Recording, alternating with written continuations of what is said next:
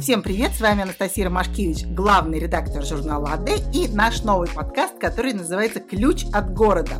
В этом подкасте мы рассказываем о Москве, о московской архитектуре и, что самое главное, о тех людях, которые много делают для ее сохранения. Сегодня у нас в гостях Эрик Шахназарян, известный также как Hidden Moscow. По крайней мере, так называется его профиль в Инстаграме. Настя, добрый день, очень рад тому, что пригласили меня пообщаться с вами в подкасте. Добрый день. Насколько я помню, одно время, поначалу, по крайней мере, да, я помню, что ваш Инстаграм существует в, в этом качестве с 2016 года. Первое время он, по-моему, был э, достаточно анонимным, то есть никто по-настоящему не знал, э, кто за этим стоит, э, в какой момент и почему вы решили себя раскрыть странная получилась ситуация. Действительно, я особо не афишировал, что я делаю этот проект, но э, ко мне обратились э, коллеги из Афиши и предложили написать обо мне маленький материал. И я говорю, что, наверное, не обязательно указывать то, что делаю это я. Вот, тем не менее, они как-то настояли на этом, и с тех пор, пожалуй, так и получилось, что я стал известен как автор этого проекта. То есть никакой такой цели специально афишировать свое участие в создании его я не ставил эту цель. А почему изначально была идея не афишировать, наоборот? А себя? А ее не было, просто я об этом не писал, то есть ничего специально такого не было, чтобы, вот, допустим, я бы оставался анонимным. Я просто не рассказывал, что это я, как- как-то таких вопросов не возникало, поэтому это было само собой для меня разумеющимся. То есть все это не было какой-то специально срежиссированной историей, как нет. это, может быть, мне поначалу казалось? Нет, нет, нет, этого не было, и это было просто само собой разумеющееся. А была какая-то стратегия изначально у этого Инстаграма? Вот, вот для чего вы его сделали? Потому потому что в итоге, да, я знаю, что он, вы по факту участвуете в каких-то историях, связанных с охраной истории, а, ну, стали таким спикером, фактически рассказывающим об истории Москвы, о, о подъездах, перилах и красивых оконных рамах. А была какая-то идея вот конкретная, что вот я вот буду выкладывать эти фотографии, и будет вот, вот нечто получится из этого? Естественно, я не думал о том, что из этого выйдет что-то такое гораздо глобальное, каким это стало сейчас. Просто для меня э, в один прекрасный момент стало понятно, что количество фотографий в моем личном аккаунте, флютерик, который у меня есть, оно перевалило все мыслимые и немыслимые пределы, и я решил просто выделить отдельный, сделать аккаунт, который был бы посвящен Москве. Тем более этих фотографий тоже стало какое-то абсолютно безразмерное количество. И просто стал туда выкладывать все, что связано с московской тематикой. А уже в дальнейшем, соответственно, это все переросло в что-то гораздо более такое важное учитывая, что прозвучало название другого профиля флютерик, то, наверное, стоит, наверное, объяснить чуть-чуть, почему он так называется, чем вы занимаетесь в, в остальное время, когда вы не ходите по стройковым подъездам. Да, поскольку я э, уже, скажем так, э, ну, как сказать, вышел из тени в своем аккаунте Hidden Moscow, то название моего личного аккаунта Флютерик, оно состоит из двух слов. Это флют, флейта, и Эрик – это, соответственно, мое имя. А, несложно, наверное, понять, что я играю на флейте, и играю на флейте уже достаточно давно. Я окончил консерваторию, центральную музыкальную школу, и в настоящий момент я являюсь солистом оркестра Большого театра.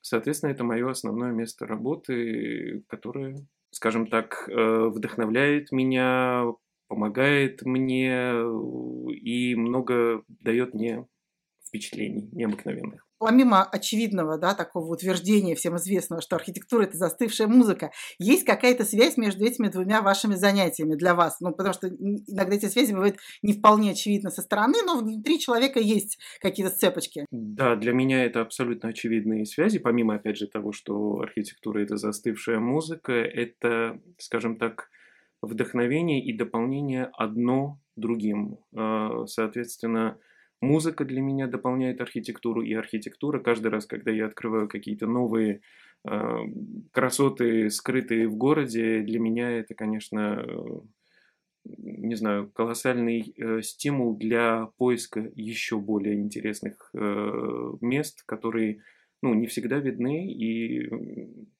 да, да, только так. Мне кажется, одно другому не мешает, а лишь дополняет и помогает. Вопрос, который, я думаю, интересует очень многих, потому что многие люди, на самом деле, любят старую Москву, при случае что-то фотографируют, выкладывают у себя в профилях, но большинство людей не видит это в тех количествах, по моим ощущениям, в каких видите вы. То есть вы это где-то специально ищете, находите и как-то туда попадаете. Вообще вот как процесс, да, ощущение, что это какая-то такая охота, да, за, за обломками старой Москвы. Как это все у вас происходит? Ну, конечно, скажем так, глупо скрывать то, что это своего рода охота, потому что это просто большой интерес. Желание – это главный двигатель э, в поиске, в атрибутировании тех или иных э, домов, архитекторов, э, мастеров, которые делали там, не знаю, лепнину или лестничное ограждение – но на самом деле какого-то специального плана по поиску домов у меня нету. То есть все происходит гораздо проще. Между утренней репетицией и вечерним спектаклем я хожу по округам, если удается как бы выбраться, а, просто стараюсь заходить в дома, которые внешне меня привлекают, а зачастую бывает так, что наоборот, не всегда внешняя сторона говорит о том, что может находиться внутри дома, и это еще более привлекательно, когда ты заходишь в внешне ничем не привлекательный дом и обнаруживаешь там какие-то невероятные сокровища. А как вы понимаете, куда зайти? А, я просто брожу, если я вижу, что кто-то заходит в подъезд, я стараюсь зайти вместе с ним. А, часто бывает, что я спрашиваю людей что-то про дом, пытаюсь узнать, насколько давно они в нем живут сохранилось ли что-то у них в квартирах. И кто-то отвечает, кто-то нет. Сейчас такое время, что большинство, наверное, скорее подозрительно относится к такого рода вопросам. Но есть и те, которые понимают. Даже бывают случаи, когда меня узнают и, в общем, даже приглашают в квартиры. Вот по моему опыту, на самом деле, попадание в подъезды – это весьма и весьма сложная история, потому что, ну, во-первых, у нас везде коды, да, можно, конечно, запастись набором ключей. У вас есть эти ключи универсальные? У меня есть несколько ключей, которые мне подарили мои петербургские друзья, но они в основном, конечно, работают для петербургских парадных, поэтому в Москве, ну, скажем так, через раз они работают. А Я... почему вы не купили московские ключи? А так неинтересно, это слишком просто. Мы не идем легкими путями. Но есть еще один вариант, это зарегистрироваться кандидатом в муниципальные депутаты, обратиться в управляющую компанию компанию, тогда, в принципе, скорее всего, вам дадут коды от подъезда. У меня вот есть от некоторой части Пресненского района коды, но я вам их, конечно, не дам, чтобы вам было интересней. Жаль, я так на вас рассчитывал, но депутатом я все-таки не запишусь. Нет, недостаточно театра и всего остального. Ну вот по моим ощущениям, а, люди реагируют довольно агрессивно. У вас бывают случаи, что там пытаются, не знаю, с палками, зачем пришел, милицию ну, вызовем, права не имеешь? Слава богу, с палками нет, но на самом деле да. То есть есть консьержи, которые абсолютно неадекватны и даже, откровенно говоря, слышать ничего не хотят. Да, в таких случаях я просто ухожу или просто объясняю, стараюсь объяснить цель своего визита, а, показываю фотографии, рассказываю о себе, тогда, не знаю, там, либо вызывают старшего по дому, старшего по подъезду, главу ТСЖ, и дальше уже начинаются на другом уровне переговоры. Но, в принципе, я понимаю, что зная о том, что здесь, допустим, есть консьерж, я могу вернуться спустя какое-то время, может быть, опять же, зависит все от времени, от случая, от настроения человека, поэтому я не отчаиваюсь. Нужно обладать серьезными, я чувствую, дипломатическими навыками, чтобы да, э, серьезно да. обсудить себя, представить, и, в общем, да. Там... Да, за эти годы уже получилось так, что я не знаю, можно уже устраиваться на работу в МИД, не знаю, куда еще, вот Лавров, если меня возьмет. Тогда. Вы еще на настройки проникаете, это, наверное, отдельная история. А, настройки все да, это бывало ранее, сейчас это происходит меньше, просто опять же из-за того, что а, ну, как сказать, между репетицией и спектаклем э, ты полезешь на стройку, потом ты весь выможешься, придешь куда-нибудь на работу в таком виде, это не особо, скажем так. А раньше? А раньше бывало так, что, ну, опять же, это тоже не специально, но хотя бы есть какая-то одежда, которую, скажем так, не жалко испачкать, и потом как-то так вернуться, почиститься и привести себя в порядок. То есть это было в тот момент, когда вы не работали в Большом театре? Когда... Нет, когда я просто, наверное, не был занят в этот день на спектакле или на работе, да, поэтому... Ну, стройки это вообще сурово. Забор, э, собаки, какие-то, значит, э, Нет, люди. насчет собак не знаю, но насчет охраны, да, у меня была история, когда я попал вот э, на стройку сейчас на Большой Дмитровке, торговый дом Михайлова, как раз-таки ваш офис, по-моему, находится рядышком, и из него видна вот эта стройка. А, то есть, опять же, я спокойно совершенно прошел туда, меня никто не остановил, я там походил, пофотографировал, а вот на выходе меня уже охранники а, что называется, решили прихватить. И, в общем, после долгих разбирательств они меня отпустили, ну, потому что ничего такого сверхособенного, ну, как сказать, не нашли в моих действиях, но просто я объяснил, что к чему, почему. было много предложений отправить меня в ближайшее отделение полиции, но, слава богу, закончилось все. А это формально является каким-то нарушением? А, если честно, я не знаю. Я думаю, что да, потому что я, наверное, был неправ в том смысле, что находился на стройке без каких-то защитных касок, но это даже еще не стройка была. Это было то время, когда дом только готовили к закрытию, и, соответственно, оттуда съезжали последние, скажем так, арендаторы, но уже там была охрана. То есть, э, нет, это был не самый тот, не был тот самый момент, когда уже стройка идет вовсю, поэтому я ничего такого сверх особенного не нарушил. Вот вы только что говорили, а, что бывает так, что дом с виду, в общем-то, неприглядный, Да, а внутри у него какие-то чудеса. да. Можете назвать несколько каких-то таких историй, когда вот дом превзошел все ожидания, скажем так? Да, для меня есть один такой дом. Кстати, ваш дом тоже, вот, э, поскольку я так понимаю, что это бывшая усадьба Адоевских, да, если я не ошибаюсь, тот, в котором, да. вы живете. Я рассчитывал тоже примерно по такому же принципу, зайдя к вам в подъезд, увидеть, что, ну, внешне он сильно, конечно, перестроен, надстроен, и узнать э, в его облике, скажем так, остатки старой усадьбы очень сложно. Но вот для меня э, еще такого рода дом находится на Пятницкой улице. Внешне он абсолютно непримечательный, а вот как раз-таки внутри находится очень много интересных деталей, включая так называемый коврик из метлахской плитки, из совершенно разной метлахской плитки. Она собрана, видимо, из остатков из того, что было у рабочих на тот момент, и они выложили в хаотичном порядке абсолютно разные по дизайну плитки.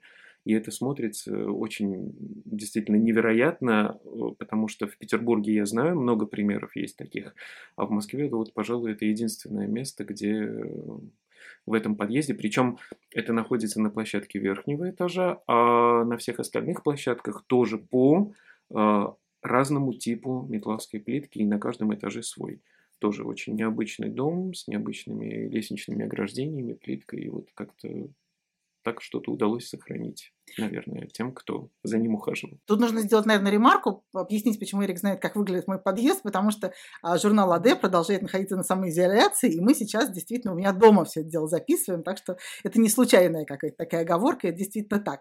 А вернемся к плитке к Мектлакской, как раз хотела спросить об этом. Один наш общий знакомый говорил, что вы носите с собой специальный набор для того, чтобы плитку, если вы увидели какой-то красивый образец, там протереть, промыть, это действительно так? Нет, набора у меня как такового нет. У меня есть маленький квадратик металловской плитки, э, который я действительно ношу с собой для того, чтобы, если я вижу, что где-то ее демонтируют, или я понимаю, что люди задаются вопросом, что надо это заменить или положить сверху другую плитку, я им показываю, насколько она ценна именно по своим, э, помимо того, что внешним качествам, еще и техническим характеристикам, потому что Метлах – это достаточно крепкий материал, и он не стачивается на протяжении сотен лет при должном уходе. Опять же, его надо просто протирать, мыть и все, и больше ничего. То есть вы эту плитку, с ней что-то делаете, пытаетесь вот по она у меня... Нет, я ничего не делаю, я просто ее ношу как образец. Я могу в любой момент просто достать ее из рюкзака. Это своего рода груз.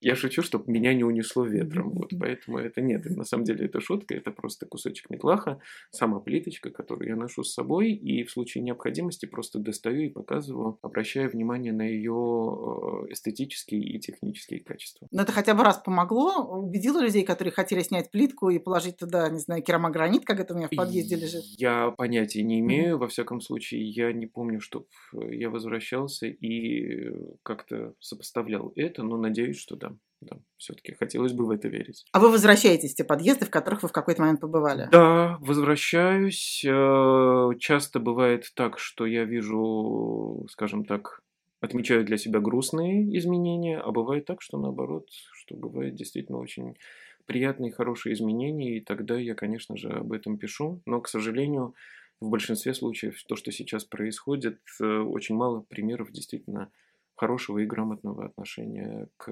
историческому наследию. А хорошие примеры где и как, если не секрет, ну, если вам известно, опять же, случаются? Ну, хотя бы даже взять, вы наверняка знаете Машу Сурвилла, которая живет в Гагаринском переулке. А, В своем подъезде, это неравнодушная жительница дома, она а, вместе скажем так, тоже с неравнодушными коллегами э, расчистили потолок, привели в порядок подъезд, э, договорились с управляющей компанией о том, что метлахская плитка не будет демонтирована, ее не заменят, поэтому подъезд сейчас находится практически в своем первозданном виде. И я надеюсь, в дальнейшем удаю, удастся его, скажем так, привести в э, историческое состояние, в то, в каком он был изначально при постройке дома. То есть даже есть мысль о том, чтобы сохранить, э, вернее, не чтобы сохранить, а чтобы вернуть на место те стеклоблоки Фальконе, которые когда-то были а, в окнах. Да, кстати, по, по поводу стеклоблока Фальконе я вспомнил еще один пример.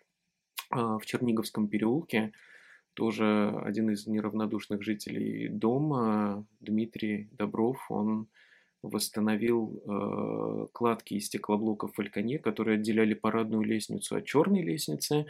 Э, жители его поддержали, и они восстановили также исторические двери тамбура в подъезде. Планируют восстановить еще метлахскую плитку там, где э, есть утраты. Скажем так, э, есть примеры, и это отрадно, что день ото дня их становится все больше и больше. А я так понимаю, не знаю, может быть, вы просто изучали предмет на этот вопрос с юридической точки зрения, что проблема в том, что даже там, где дом поставлен на охрану, считается памятником истории, собственно, предметом охраны не являются вот эти вот детали подъездов, да, поручни, ограды лестничные, да, да. Плитка, все это ни, никому не интересно. И когда приходит программа капремонта, да, которая да. у нас гуляет по всей Москве, она просто все это вычищает, а, прежде чем жители успели глазом махнуть. А, а зачастую жители только рады, потому что, ну, будем честны, многие считают, что да, что нужно поставить стеклопакет, да. потому да. что это лучше, чем деревянное. Да, ну, к сожалению, да, но я не знаю насчет того, как происходит в домах, которые имеют статус, скорее всего, да, так то, как у вас, э, как вы говорите. Но дома без статуса, они, конечно, больше всего подвержены таким изменениям.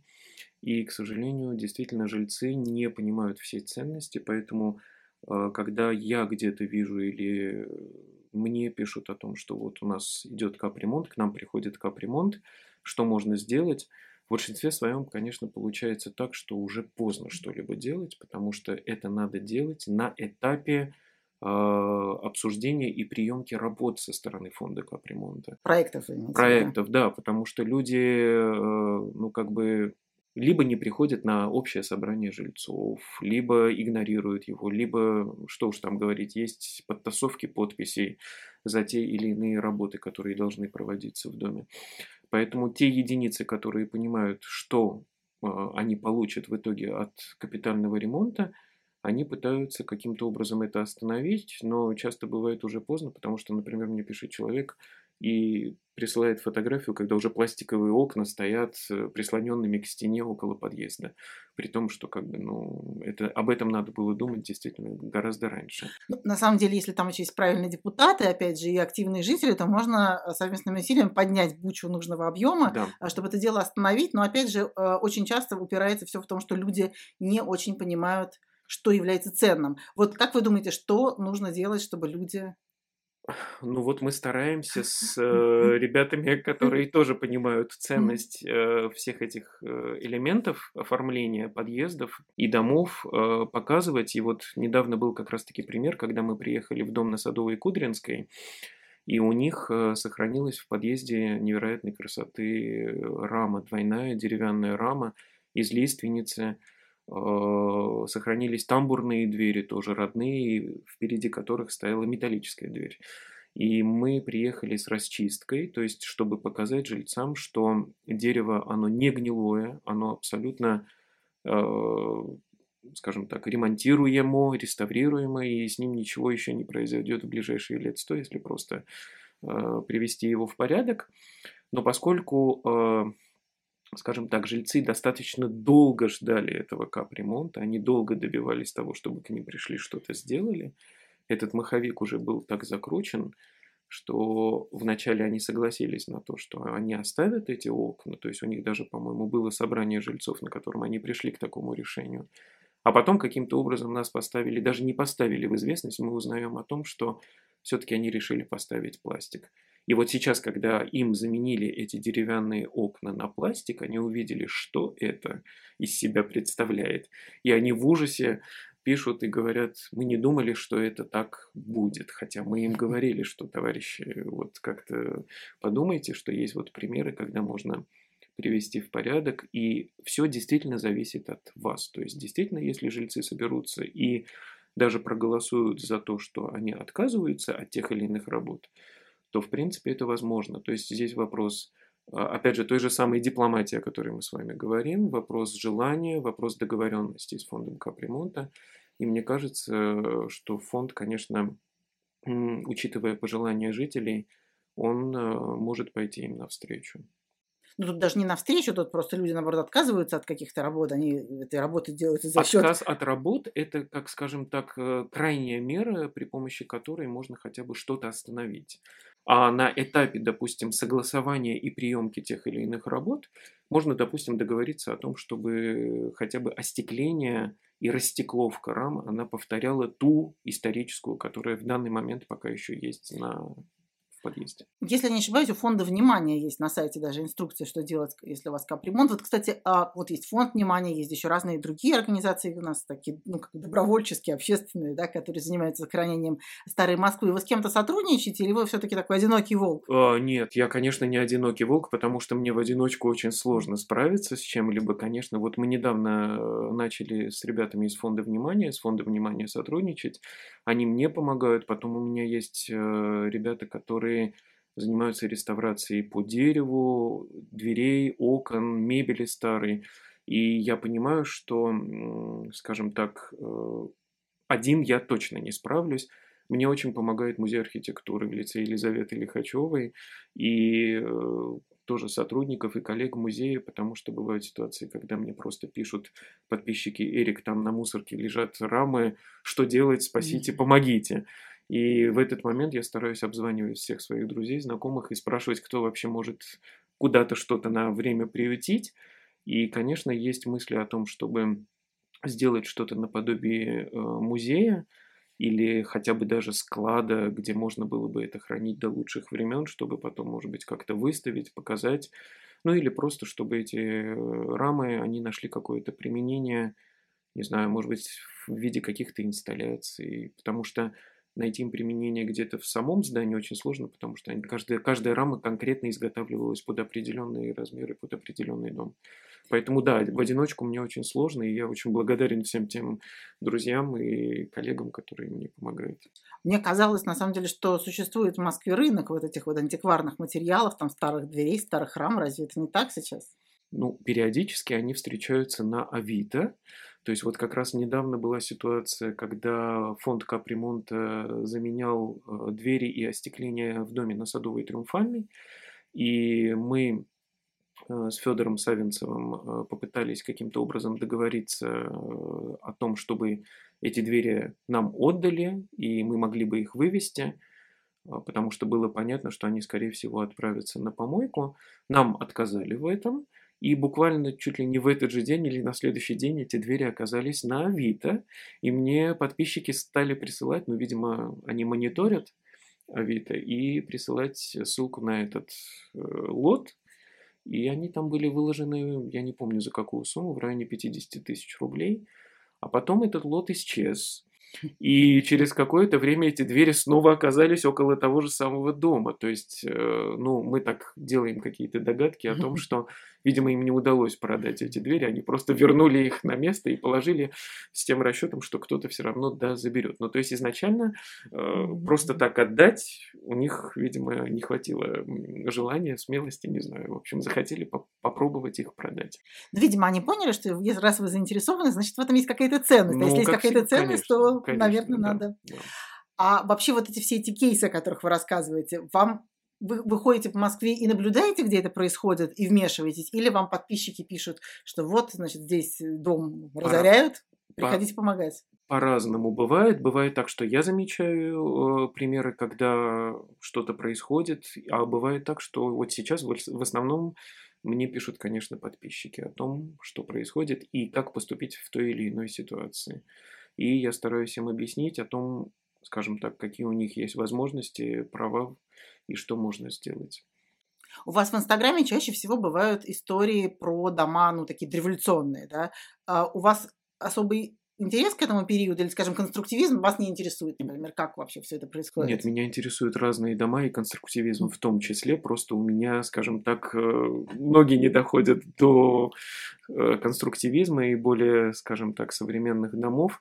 Но есть, и фотографии есть, и меня тоже приглашают, и в тот же дом обрабстроя, поэтому всему свое время. Кстати, я заметила, что у вас уже больше месяцев не было новых публикаций в Инстаграме. Это связано с отсутствием материала или с какими-то другими? Нет, отсутствие событиями? материала это мне не грозит. И я сидел как раз на карантине, и я думал, что я так посмотрел все свои архивы, архивы и думаю, еще, наверное, года на два, если я даже засяду дома, то мне будет что выкладывать. Нет, просто сейчас немножечко сложная ситуация в плане работы, занятости, поэтому все будет. Я на время решил просто взять небольшую паузу. То есть это какой-то сложный процесс выкладывания, что обычно человек ну, сфотографировал, он там что-то там обрабатывал да. и, и выложил. А да. в чем сложность? А сложность в том, что я никогда не выкладываю фотографию ради фотографии, потому что у меня сам по себе проект состоит таким образом, что я э, стараюсь делать э, истории, то есть выкладывать, предположим, фотографии, которые объединены одной локацией. И я, соответственно, рассказываю об этой локации, рассказываю об архитекторе, об интересных жильцах, которые проживали в этом доме, показываю детали. Если я, например, узнаю, кто является а, автором лепнины или рисунка лестничного ограждения или фабрика, которая изготавливала.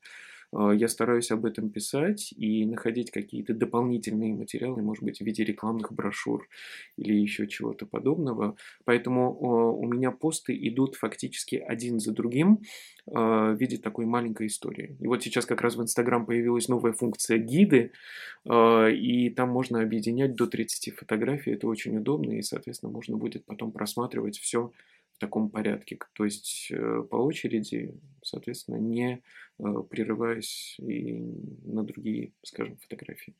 А где вы берете всю эту дополнительную информацию про авторов их рождения, плиток и всего остального? В основном это сеть, это интернет. Ну и, конечно, поскольку я уже давно общаюсь, э, скажем, с краеведами, с экскурсоводами, искусствоведами, если я вижу, что есть какая-то информация, которую я не могу найти, я обращаюсь к ним, и они мне подсказывают и дают какую-то дополнительную информацию. То есть вы какое-то время еще тратите на да. такой серьезный research, не просто, не просто вешаете красивые фотографии да. и, и то, что лежит на поверхности. Да, это очень занимает много времени, честно вам скажу, обработка фотографий, э, поиск информации, поэтому действительно это требует скажем так, больше, гораздо больше времени, чем просто сфотографировал, выложил фоточку и запустил.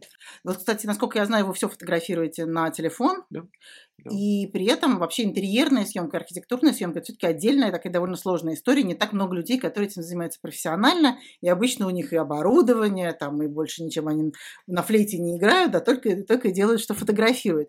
А у вас какие-то выработали специальные подходы, потому что, опять же, да, подъезд, может быть, ограниченное время, какие, так сказать, секреты мастерства какие-то есть у вас? Фотографирование архитектуры на iPhone? Не знаю, никаких секретов особых нету. Есть у меня два э, объектива в виде насадок. Э, это очень хорошие объективы, которые дают достаточно широкий угол обзора. Есть так называемый фишай, но он дает перспективные искажения, поэтому он не совсем пригоден для архитектурной съемки. Это скорее такая специфическая линза. А другой это сверхширокоугольный объектив, но поскольку пока я снимаю на iPhone X, э, я не особо, скажем так, э, являюсь фанатом смены э, айфонов каждый год, как только они выходят, или там раз в полгода. Но я уже знаю, конечно, что в последних моделях айфона есть широкоугольные объективы. Это, конечно, очень здорово, и это, скажем так, гораздо упрощает съемку. Мне кажется, никакой специ... специфической э, особенности в съемке архитектуры на телефон и на фотоаппарат в плане композиции, ракурса нету. Вопрос лишь, наверное, в качестве и необходимости аппаратуры, который, вернее, необходимости того, для чего ты снимаешь. Если это AD Magazine, то тогда это, наверное, одно, но в принципе даже для него я думаю, что сейчас качество у iPhone настолько хорошее, что можно и не только для сети использовать, но и для печатных материалов также. Ну, то есть даже кино снимают на iPhone? Да. А вы, кстати, не пытались видеоформатом все это как-то фиксировать? Просто это, опять же, требует достаточно много времени, потому что ну, тот же самый выбор ракурса и съемки, а бывает так, что ты действительно ограничен по времени. То есть, если, например, тебя приглашают куда-нибудь в квартиру, то особо не развернешься. То есть ты там пришел, как ты и так в гостях, и тут еще ты будешь там делать один дубль, второй дубль. Они же знали, кого зовут. Да, вот. Поэтому я как человек достаточно требовательный к композиции и ракурсам, я поэтому стараюсь, ну, да, я понимаю, что видеосъемки, они тоже интересные, но в основном, конечно, сейчас это пока все только в виде статичных фотографий. А вы вообще в целом учились фотографии? Потому что я так понимаю, что вы еще и на пленку фотографировали. Там, да, у меня есть э, несколько фотоаппаратов. У меня есть 35-миллиметровый механический Nikon, у меня есть среднеформатная броника 6 на 7.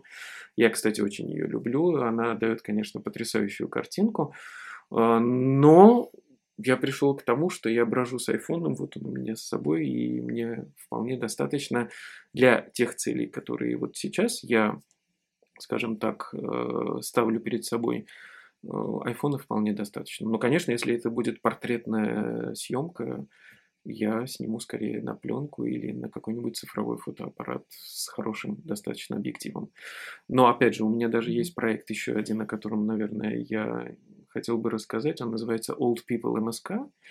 А, в нем я выкладываю фотографии москвичей преклонного поколения. Я их фотографирую в метро, в транспорте, где вижу, иногда бывает с ними общаюсь. Э, они очень по-доброму общаются, потому что это люди, которым очень не хватает, наверное, общения. И это опять же к вопросу о том, что даже на iPhone можно снимать портреты. Так что приглашаю, будет возможность заходить и посмотреть. То есть вы просто подходите к незнакомым пожилым людям а, на улице? Нет, это бывает... Нет, нет, нет, это бывает по-разному. То есть часто бывает так, что я просто в метро сижу, перед собой вижу колоритного дедушку или бабушку, и я просто их фотографирую. А бывают, конечно, ситуации, когда я вижу не менее колоритную бабушку или дедушку, и подхожу и спрашиваю, можно ли вас сфотографировать. Они, конечно, очень смущаются, но позволяют. И потом начинаются истории, рассказы. Ну и, конечно, то же самое бывает часто в домах, куда я прихожу в гости. То есть, если есть э, сторожилы, то тоже я, скажем, выслушиваю много интересных историй и рассказов о жизни, о доме, о районе проживания и всем, всем, с чем это связано. А как вы в эти квартиры попадаете? То есть они вас сами приглашают? Или вы туда тоже стучите звоночек? Можно а, посмотреть вашу квартиру? В процессе съемки в подъезде бывает так, что открываются двери и такой, а вы что тут делаете? Кто вы такой? Что такое? И, соответственно, вот как-то так. А бывает действительно а, пишут в том числе и в директ, в Инстаграм с приглашением может быть, даже пишут дети, а, соответственно, когда я прихожу, уже там, ну, там бабушки, дедушки или родители просто. А, кстати, вот как вы объясняете? Я Эрик, я веду Инстаграм. Не да, все же знают, да, что да, не все же знают, что такое Инстаграм. Да, Или да. вы показываете? Вот, а, вот я. Нет, я, э, я просто рассказываю, что вот мне интересна архитектура, интересные исторические элементы, там лепнина, паркет, двери, все. И, соответственно, так завязывается диалог. И Скажем так, я говорю о том, что я артист Большого театра в последнюю очередь, скажем так. Наверное, это э, такая моя последняя надежда на то, что люди мне доверятся, но я стараюсь этим не злоупотреблять. Есть Только лишь удостоверение большое, Удостоверение есть, но я его не показываю. Ни разу? То есть это... Нет, я показываю только тогда, когда от меня уже типа там требуют, что вот-вот уже... Приковали да, к уже, Да-да-да, что сейчас позовем полицию, вообще какой артист, и вообще идите отсюда. Вот, поэтому нет, для меня, конечно, дипломатия, она гораздо важнее, чем пользоваться служебным положением и такой, там, я артист, пустите меня вообще, и, и все. Да, вот. потом в соседском чате приходил туда один да. артист и большого не, И не сыграл на флейте, да, ни одной ноты. Видимо, не артисты, да.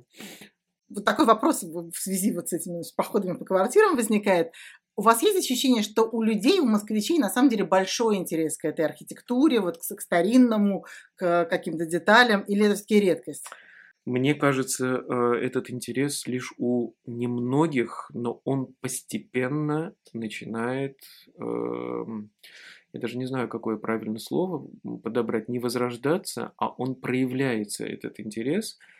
А, я надеюсь, это связано в том числе и с тем, что показываю я и показываем а, мы, такие же неравнодушные краеведы, которые э, горят сохранением исторического города, потому что, конечно, то, что происходит сейчас, это потери катастрофические. И такими темпами, наверное, через некоторое время от города, от исторической части города ничего не останется. А все те, скажем так, новоделы, которые возникают на месте исторических зданий, мне кажется, они тоже долго не простоят. Наверное, это естественный процесс для каждого города. нам нужно как-то научиться ценить то, что у нас еще осталось. И, кстати, мне даже пишут э, в директ э, подписчики, которые спрашивают, не видел ли я где-то квартир с э, максимально возможным сохранившимся количеством элементов архитектурных, исторических для покупки и для восстановления. И я тогда вот говорю, что да, видел или нет, не видел. И Э, наоборот, опять же, также вот недавно подписчики приглашали меня в квартиру, которую они приобрели, с тем, чтобы показать, какое чудо еще можно найти в Москве. И это каждый раз ты не знаешь, потому что ты думаешь, что все, что можно было найти, уже найдено и открыто, а оказывается, нет, город еще очень много тайн хранит. Это, конечно, потрясающе. Вы можете а, параллельный бизнес открыть, да, узнавать, где есть квартиры, где хотят продать, где, значит, кто хочет купить. Ну вот мы, на самом деле, нередко публикуем интерьеры в квартирах в старом фонде, и обычно там вся история вокруг того, что люди купили, потому что старинный дом, потому что им это нравится, но от былой роскоши не осталось ничего. Это прямо абсолютно типично, потому что мне кажется, что при, при советской власти вот в тот период очень сильно вычистили, в основном внутри квартир. А теперь происходит зачистка э, силами капремонта а, и того, что и, и снаружи квартир, в подъездах. Вот у меня такое ощущение. Но дело не только в подъездах, дело еще и в самих квартирах. То есть, да. потому что когда вот э, начались расселения коммуналок э, в 90-е, потом в 2000-е, а, была мода на полное, скажем так, уничтожение. Ну, не Евроремонт это называлось. Да, я как раз к этому и веду, да. То есть люди, сами того не осознавая, они, наверное, а, для себя э, сделали такой вывод, что это будет проще, дешевле, удобнее, поэтому никто особо не заморачивался вот этими моментами, связанными с сохранением лепнины, потолка, паркеты дубового, для меня это, на самом деле, некоторая загадка, да, потому что люди у нас, в принципе, не дикие, вот там какая-нибудь выставка интересная, на нее очереди стоят, в музей люди ходят, а что такое антиквариат понимают, но когда это собственный дом, почему-то все, все, все эти знания, понимания и ценения заканчивается и начинается вот, значит, э, полнейший вандализм, честно говоря. Как вы считаете, все-таки есть шанс сохранить что-то из того, что есть в Москве? Мы просто переживаем ну, в журнале. Поэтому, собственно, и подкаст этот тоже затеяли. Я думаю, у нас есть большие шансы сохранить то, что есть в Москве, опять же, и с вашей помощью, при помощи журнала и при помощи аккаунтов таких, как мой и моих коллег, ребят, которые тоже об этом рассказывают, показывают. Вопрос, опять же, в желании самих жителей э, сохранить это. Мы стараемся показать, рассказать, объяснить, чем ценны те или иные элементы, которые еще сохранились. А уже дальше, соответственно, дело за жильцами, потому что по последним примерам, даже после того, как ты объясняешь, рассказываешь, показываешь, все равно перевешивают какие-то другие, э, скажем так, желания, эм, не, Перевешивает хитрый подрядчик, на самом деле, который нет, там нет, пудрит нет, мозги. Нет, да, нет, да, нет, да. нет, просто люди, например, мне кажется, э, считают, что так будет дешевле, проще. Они не хотят просто вкладывать усилия, прикладывать определенные усилия к этому. Поэтому самое главное, конечно, это я везде говорю и всегда говорю о том, что это желание. Я даже знаю что один человек может свернуть горы и вообще чуть ли не прогнать всех подрядчиков с объекта. То есть, а если тут объединятся все, тогда это будет совершенно иначе. Спасибо вам, Эрик. Спасибо нашим слушателям. Берегите свои дома. Обязательно подписывайтесь на аккаунт Эрика, а, который называется Hidden Moscow. Эрик, как правильно назвать по-русски? Скрытая Москва. Скрытая Москва. А, подписывайтесь также на Инстаграм и другие соцсети журнала АД. Для того, чтобы не пропустить в том числе наши новые подкасты и истории, которые мы публикуем об истории Москвы, о ее архитектуре и о других интересных городах. С вами была Анастасия Ромашкевич и Эрик Шахназарян. Всего вам хорошего. Всего доброго, спасибо.